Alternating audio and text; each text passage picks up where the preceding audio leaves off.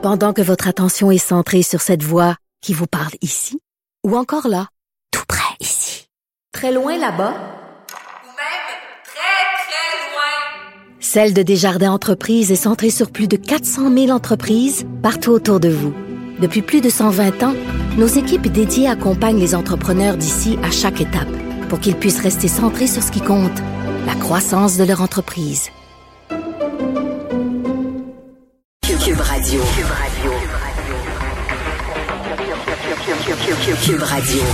En direct à LCN. Mario, que l'on retrouve tout de suite dans les studios de Cube Radio. Mario, euh, le gouvernement nous l'avait promis, ce plan vert, depuis très longtemps. Il arrive aujourd'hui. Euh, déjà, il y a des gens qui trouvent qu'on va trop loin, d'autres pas assez. 6 milliards quand même, 700 millions, ce plan-là. Ouais.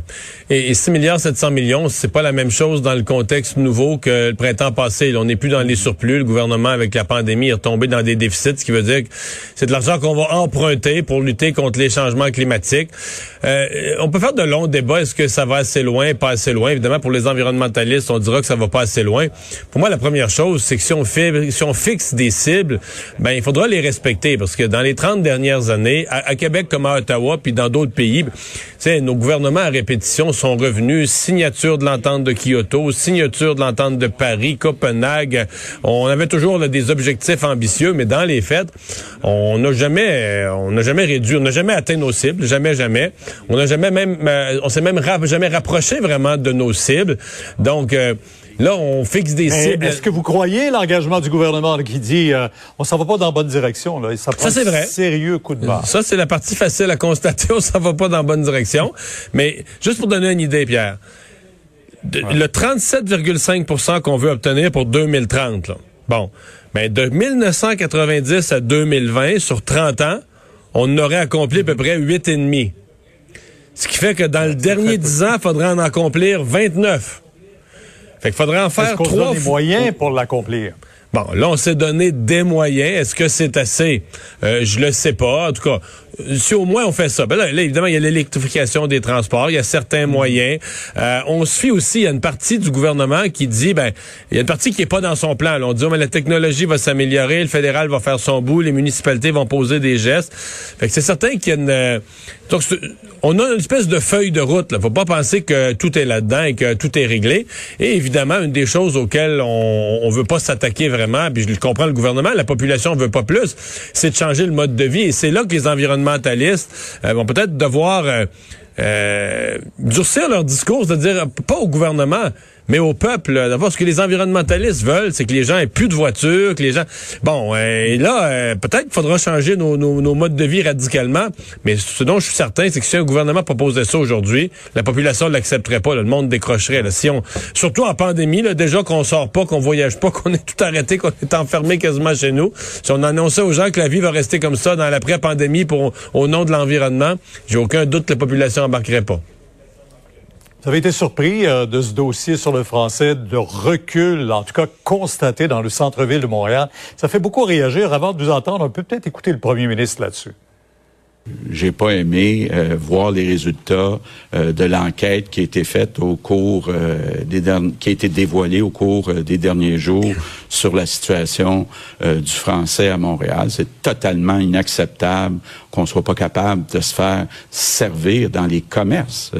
la loi 101 dit clairement que le français est la langue de commerce au Québec. Donc on a un problème, on va le régler un problème, on va le régler, mais quand on apprend que les jeunes sont plus ou moins intéressés à mhm. défendre ce fait-là, ça, en tout cas, c'est pas la même lutte qu'on que vous et moi avons menée dans notre génération, nos générations. Non, il y a clairement quelque chose de générationnel, et c'est bien d'entendre qu'à l'Assemblée nationale, là, il semble, pour l'heure, il semble que les quatre partis politiques à l'Assemblée nationale euh, vont vouloir travailler sur ce renforcement du français, mais avec les chiffres qu'on voit à l'écran, les jeunes vont devoir travailler certainement pour les, les partis politiques vont devoir travailler, pas juste sur une loi, mais vont devoir travailler pour convaincre les jeunes de l'importance de ça, créer une espèce de sentiment d'urgence, là, au-delà de changer des éléments dans la loi.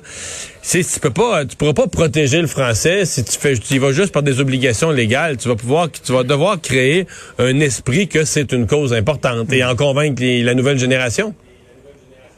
Il y a encore du chemin à faire. Mm-hmm. Euh, Noël, comment on va célébrer ça? Là? A Peut-être euh, 10 personnes, trois familles, euh, trois adresses en tout cas? Dans tous les scénarios, là, le gouvernement, on le sent bien, réfléchit à haute voix, jongle avec des hypothèses. On nous promet une réponse pour la semaine prochaine, puis il faut que ce soit le cas. Les gens vont vouloir planifier d'avance. Et aussi, euh, l'un des dangers avec ça, c'est que je sais déjà que ce soir, il y a des gens qui vont se dire que c'est ça. À chaque fois que le gouvernement jongle avec Ouais. une hypothèse, même si ce n'est pas une annonce en bonne et due forme, il y a des gens qui sont tannés, assez tannés des, des mesures qui finissent par... Ils vont dès planifier en fonction de ça. ben oui, dès qu'ils entendent le gouvernement évoquer une hypothèse, ils présument que c'est vrai, que ça va être ça et qu'ils vont, ils vont fonctionner en fonction de ça. Donc, il faudra qu'on donne leur juste sur la question, là, tout, tout le temps des fêtes, là, la longueur du congé scolaire euh, et euh, les rassemblements qui seront permis. Donc, à partir de là, les familles, les gens vont pouvoir euh, planifier leur temps des fêtes en sachant qu'il y aura des... Ce sera pas comme d'habitude, il y aura des contraintes, mais au moins qu'on puisse le, le- le- le planifier.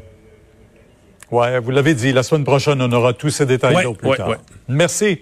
Au revoir. On vous écoute à 10 heures demain. Au revoir.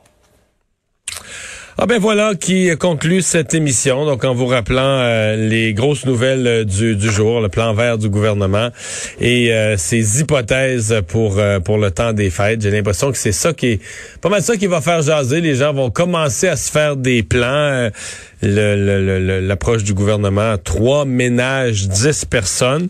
Ce qu'on sait pas, c'est est-ce que c'est ça, ce serait le rassemblement, trois, trois personnes, trois ménages, pardon, dix personnes au total. Mais est-ce que c'est le rassemblement qui serait permis de faire une fois? Une famille aurait le droit de faire ça une, fois durant le temps des fêtes? Ou est-ce qu'on pourrait le faire euh, tous les soirs, avoir euh, dix personnes à la maison pendant deux semaines consécutives ou trois semaines consécutives? C'est la grande inconnue. Ben voilà, euh, ça complète l'émission. On vous donne rendez-vous demain, 15h30.